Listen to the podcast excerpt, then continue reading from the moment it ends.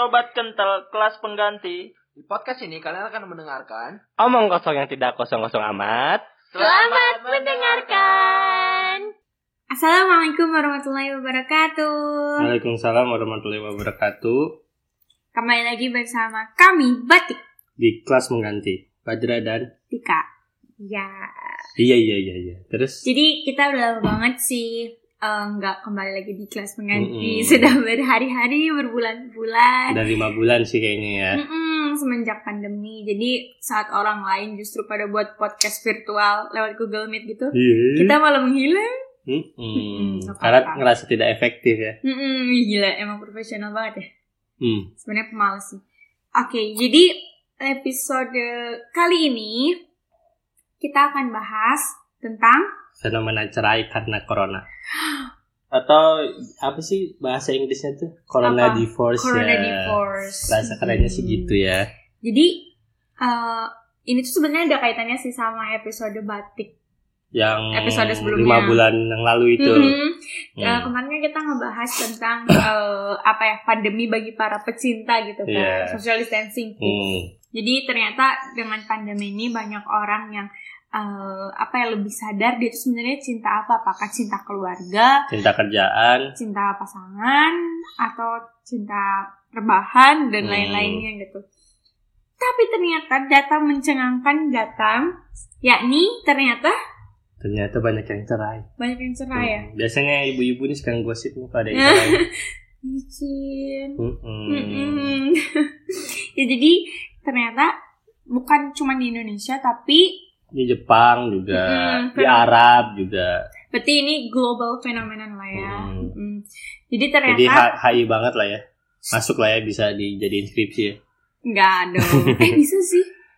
Ya udah nanti. Oh iya benar. Jadi pokoknya dilansir di CNBC Indonesia bahwa nih di Arab Saudi terdapat 7.482 kasus perceraian karena corona ini.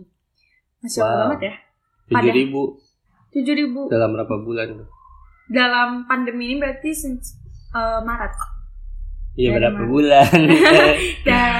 dalam sekitar 4 bulan 5 bulanan. Untung banyak ya. Hey. Pengadilan agamanya. Pengacara-pengacara juga diuntungkan. Tapi padahal yang kita konsolidasi di sini adalah Arab Saudi itu kan identiknya dengan Islam yang dimana didalihkan bahwa Islam lebih baik untuk tidak bercerai gitu ya. Allah membenci perceraian. Sangat tidak dianjurkan lah ya. Tapi ternyata dalam pandemi ini ada gitu, banyak gitu. Apa yang jadi pertanyaan besarnya itu apa gitu. Bahkan mungkin lebih banyak daripada Indonesia. Nggak tahu dari Indonesia sendiri, nggak tahu datanya. Iya, soalnya CNBC justru ngelansir data Arab Saudi bukan data Indonesia. Ya gitu. Dan menariknya lagi di Jepang ada namanya tren ya ini corona divorce tadi. Nah, apalagi orang-orang Jepang itu dia itu kan pada workaholic gitu kan. Biasanya pulang ke rumah ya udah pada tidur kali ya. Kerja gitu. Sekarang yang work from home malah mereka tuh jadi stres. Gitu.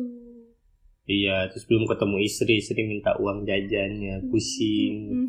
Gajinya udah dipotong gitu ya, nggak dapat THR lebaran, nggak dapat THR. Kayak seolah-olah pengalaman pribadi. Jadi pokoknya yang menarik lagi nih di deket-deket kita nih ada di Banten.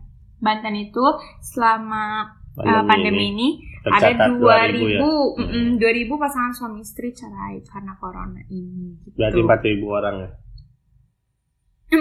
Bener. Mungkin 4.000 lebih, mungkin ada istrinya yang satu suami istrinya 2, 3 gitu. Tentu suami cerai. Oke. Nah, pertanyaan selanjutnya adalah kenapa bisa maksudnya kenapa fenomena ini bisa sampai ada tren corona divorce ini gitu. Pertanyaan selanjutnya. Kenapa tuh? Setelah kita brainstorming nih, Batik brainstorming, cari-cari data ya. Research. Ada 2 faktor. Yang pertama itu adalah faktor ekonomi. Jadi ternyata apalagi di Banten. Tapi itu mah klasik sih. di Indonesia apalagi ya, mungkin di dunia juga gitu ya. Tapi kenapa bisa diklasifikasikan sama corona di force ini? Karena corona itu kan tahu ekonomi lagi menurun banget. Banyak tuh yang di PHK juga. Banyak kan yang di PHK. Nah, walaupun kerja gajinya juga nggak full. Mereka kerja cuma 18 hari, nggak sebulan full. Jadi ya gajinya juga nggak sesuai kayak biasanya. Iya. Jadi banyak juga karena ekonomi itu sang istri itu ngerasa kayak suaminya sekarang udah pengangguran gitu, kayak gitu. Jadi kayak nggak ada esensi suaminya gitu untuk menafkahi dan sebagainya gitu. Dan itu ternyata banyak banget faktor ekonomi itu nggak cuma di Indonesia tapi di negara-negara maju yang berpikir demikian gitu. Dan faktor kedua yang kita concernin adalah apa coba? Mungkin capek, muak. Benar, rasa muak. Jadi ternyata banyak banget nih ya pasangan yang saat mereka harus isolasi bersama bukannya malah bercinta setiap hari ya. Tapi ya kan buktinya kan ini angka kehamilan kan meningkat juga dibanding ya makanya dibalik itu. Iya, sebelum cerai terakhiran terus jadi yang muak ini tuh mereka itu justru isolasi bareng di rumah tapi mereka berantem terus gitu. Dan apa ya, kalau kata salah satu psikolog dari Cina, dia bilang kayak siapa tuh namanya?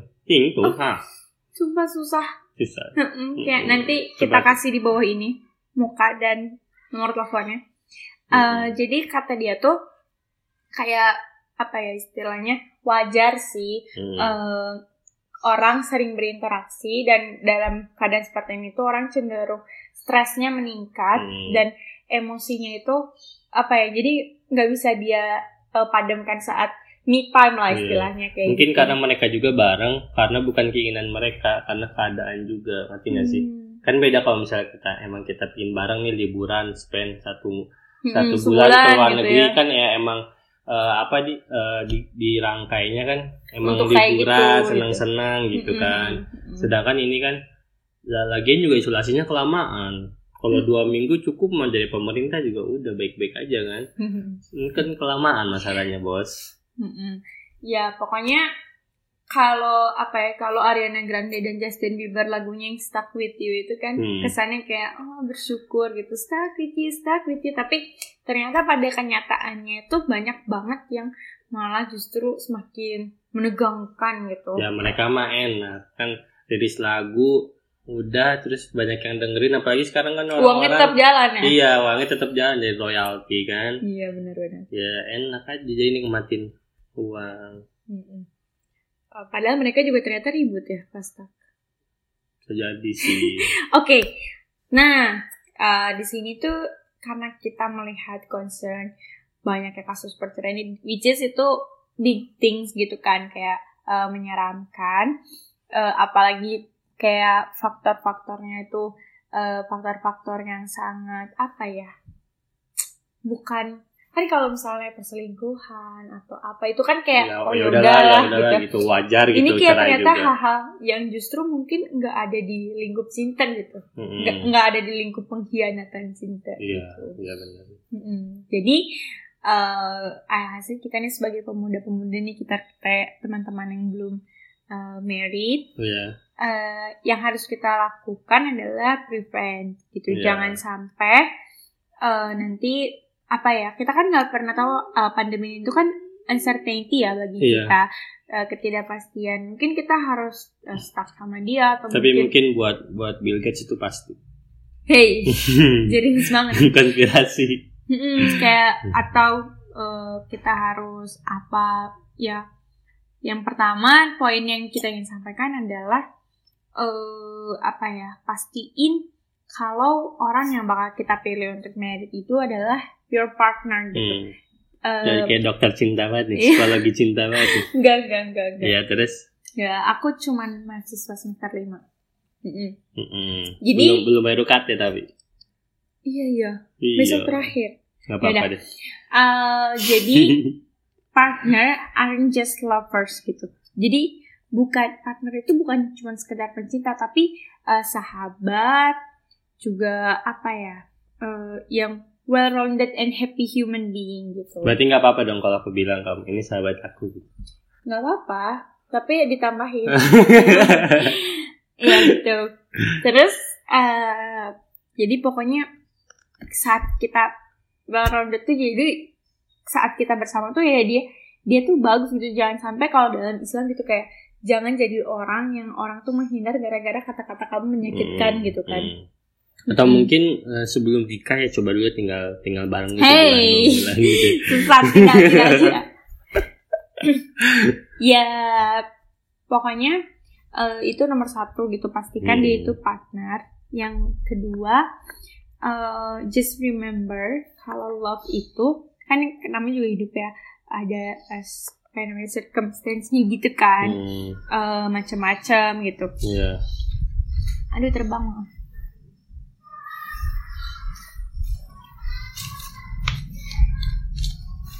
Sayang boleh tolong tutupin.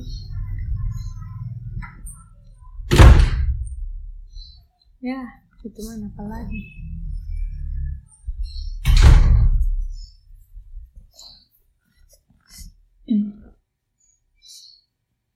Jadi nah.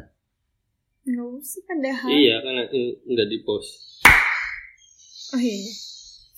Iya, jadi apa ya, si orang ini tuh kan karena cinta itu kan gak cuman apa namanya yang baik-baik aja, yang happy-happy aja gitu. Kalau kata Agnes Monica, everyone can love you when it's easy and fun gitu. Kalau misalnya keadaannya selalu kamu ceria dan kamu selalu gampang dan sebagainya, ya semua orang juga bisa suka sama gitu kamu gitu. Bisa sayang sama kamu gitu. Tapi yang kenapa setiap orang ada pasangannya justru itu kan, nggak semua orang pengen adaptasi sama ribetnya si ini dan sebagainya gitu. Benar sekali sih. Dan ada ini sih, ada sedikit apa ya? Quotes lagi. Enggak sih, kayak ada dari YouTube, kalian harus nonton atau subscribe channel The School of Life, itu keren-keren banget. Jadi kalau dia tuh ngegambarinnya kayak gini, Bi. Setiap orang itu kan punya otak yang pinter banget kan. Yeah. Maksudnya otak kita tuh udah keren banget gitu detailnya. Terus otak kita tuh udah kayak bisa apa ya? Apa? Ya misalnya kayak ya udah ngelakuin banyak hal sepinter itu gitu.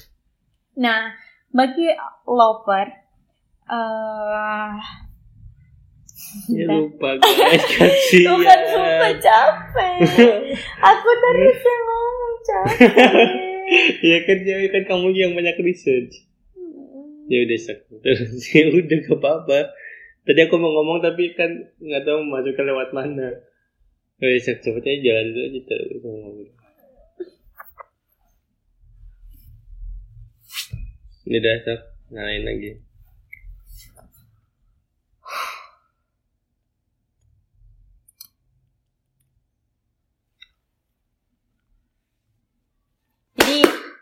Jadi kata di School of Life ini tuh apa ya, otak manusia itu kan pintar ya, pintar kayak sudah dirancangnya mantap lah, hebat lah ya. Kayak bisa apa ya, ya udah gitu otomatis masuk mobil langsung gini, langsung gini yeah, gitu, hafal lagu dan sebagainya. Yeah. Nah, bagi seorang lover yang menyadari hal itu, dia itu harus apa ya, lebih fokus on detail things, bagaimana otak itu emang bisa menjalani hal-hal detail gitu. Detail things. Jadi dia itu harus love more specifically rather than generic gitu. Jadi misalnya aku suka kamu karena kamu freak gitu. Kayak gitu. Jadi tapi emang gue freak ya? Enggak juga. Lucu. Misalnya aku suka kamu karena kamu kayak gini gitu. Lebih spesifik gitu.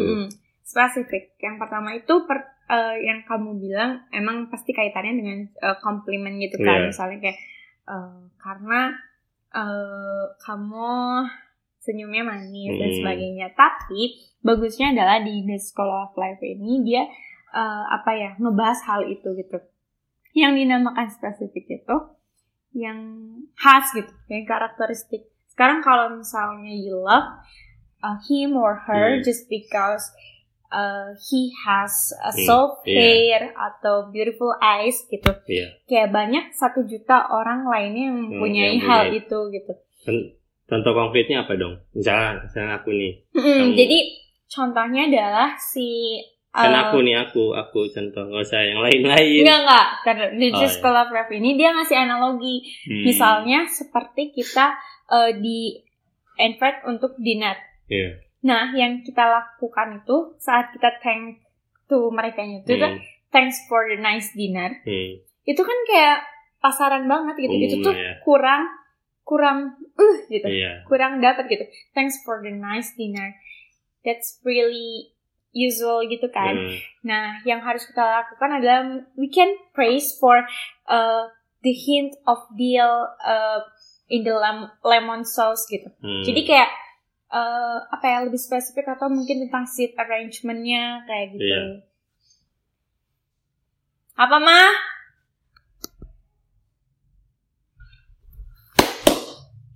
Ya, atau padahal sebenarnya we can praise for the hint of the dill in the lemon sauce gitu kan. Atau sesederhana typical seat arrangement-nya gitu. Jadi kayak cuman yang spesifik gitu loh. Tapi sebenarnya itu tuh berarti gitu. Ya kayak gitu. Berarti itu kayak something banget gitu mungkinnya buat dia gitu ya. Jadi sampai analisis sedetail itu gitu ya. Kayak misalnya aku kan ngomong kamu, makasih ya buat malam ini, bulannya bagus, terus kita beli ini, beli itu, kayak gitu-gitu ya. Iya kayak gitu. Jadi spesifik komplimen gitu. Enggak kayak cuman terima kasih malam ini gitu. Enggak gitu doang kan. Yeah, itu kan kayak apa sih, kayak rasa umum banget gitu ya. Kayak nggak kreatif ya. Dan mungkin kenapa kita ngebahas ini, mungkin hal-hal kayak gini tuh bisa jadi pencegahan untuk kita bagaimana sih melihat dan mencintai seorang, atau mungkin kita ngeliat orang treatmentnya ke kita gitu. Kalau misalnya cuman yang misalnya lagi apa, kamu cantik, kamu apa, itu mah 1 million tuh bakal kayak gitu. Dan saat kamu tertarik dengan physical dari seseorang aja, atau misalnya sesuatu yang nampak yang umum-umumnya, bakal gampang perginya dan gampang muaknya. Hasil kayak tadi corona tadi, mungkin ini yang cerai itu bukan cuman yang yang ada misalnya kayak finansial, atau mungkin yang finansial atau yang muak itu dua-duanya. Mungkin yang satu cantik banget, yang satu ganteng banget, tapi ternyata mereka nggak sama-sama bagus untuk bersama gitu kan. Seperti itu. Iya, benar sekali. Terus ngomong apa lagi ya? Udah habis materinya. Tapi juga kita sebagai anak muda juga sebelum nikah juga emang harus merencanakan nggak cuma mentalnya aja yang kuat, tapi finansial kita juga harus kuat gitu. Ya kan setiap orang juga mungkin pada akhirnya pingin ngejar kebebasan finansial kan. Ya mungkin iya, jadi harus pinter-pinter juga dalam ngatur rumah tangga kali ya. Kita juga belum kan, berumah tangga, tapi ya sedang belajar ya gimana caranya mutarin uang dengan baik gitu. Jadi nggak ambur-ambur doang. Apalagi kan di kota gini kan banyak godaannya ya nggak. Kudu keluar, di sini ada yang bagus, cuci mata, ada promo, Starbucks, ada diskon. Gitu. Jadi emang gitu sih, maksudnya kayak di pandemi ini juga kelihatan orang mana yang benar-benar nggak punya pegangan atau cuman cash flow aja dan sebagainya. Bahkan mungkin dari segi kepribadian atau kebiasaan juga ini sih ngaruh juga, soalnya karena segimanapun kamu frekuensi ketemu sama pacar kamu kayak setiap hari, mungkin setiap jam, mungkin dari pagi sampai malam, tapi bakal tetap beda ketika udah nikah. Soalnya waktu nikah tuh kalian tuh bener-bener 24 jam kan, dari mandi mungkin, dari bangun tidur segala macam. Sedangkan kalau pacaran pun kalian masih punya apa ya, sisa waktu senggang gitu. Kamu masih bisa pulang ke rumah, aku masih bisa pulang ke rumah. Jadi ada satu hal yang belum kita tahu dan ya beruntungnya mungkin ya buat beberapa orang mungkin beruntungnya. Ada juga loh. Bisa ini yang bisa adaptasi. Gara-gara suaminya mendengkur di siang hari. Iya, kan banyak kayak gitu kan. Kayak gitu. Jadi ya ketika seringnya kamu sama pacar kamu beda nanti kalau udah nikah. Kayak gitu. Iya. Tapi ya itu juga sebagai salah satu apa ya? Akibat faktor perceraian ini kali ya, karena orang Jepang tadi asalnya ketemu cuman pas udah mandi sore dan happy sekarang harus tiap mungkin juga jam. Kalau ada masalah diam mulu jadi di apa sih ya kayak di tampung gitu loh, jadi masalahnya nampung, sekali ada masalah nggak kuat dia meledak-ledak di akhirnya dan kayak gitu. Nah, ya biasa kan kalau misalnya kita marah kan ujung-ujungnya kalau lagi pacaran pasti ujungnya keputus. Mungkin kalau lagi nikah mungkin ujungnya kecelakaan. Iya. Banyak faktor sih. Gitu. Mungkin kita juga nggak tahu masalah mereka apa. Cuman ya secara general gitu ya. Secara yang kita cari-cari juga gitu. Riset ya hasilnya. Ya, mungkin seperti itu. Cuman yang ngomongin tadi yang mendengkur.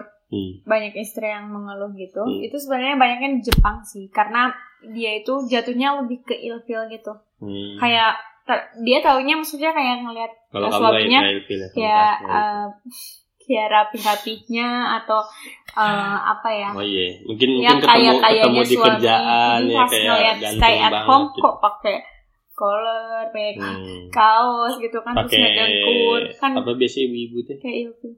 Kalau di rumah pakai apa? Daster. Emang Jepang pakai daster? Emang di Jepang pakai kimono. Oh. Buat orang mati tapi. Oke. Ada lagi yang mau ditambahkan? Enggak. Segala kekurangannya berasal dari kami, kebenarannya dari Allah Subhanahu wa Ta'ala. Kok jadi kayak penutupan dakwah gitu? Enggak apa-apa. Siapa tahu di-subscribe sama Pemuda Hijrah. Oke. Tapi kitanya pacaran. Enggak, kita enggak. Awful. Yaudah. Makasih semuanya. Makasih Sobat Kental Kelas Pengganti. Dadah. Sampai bertemu episode depan. Assalamualaikum. Waalaikumsalam.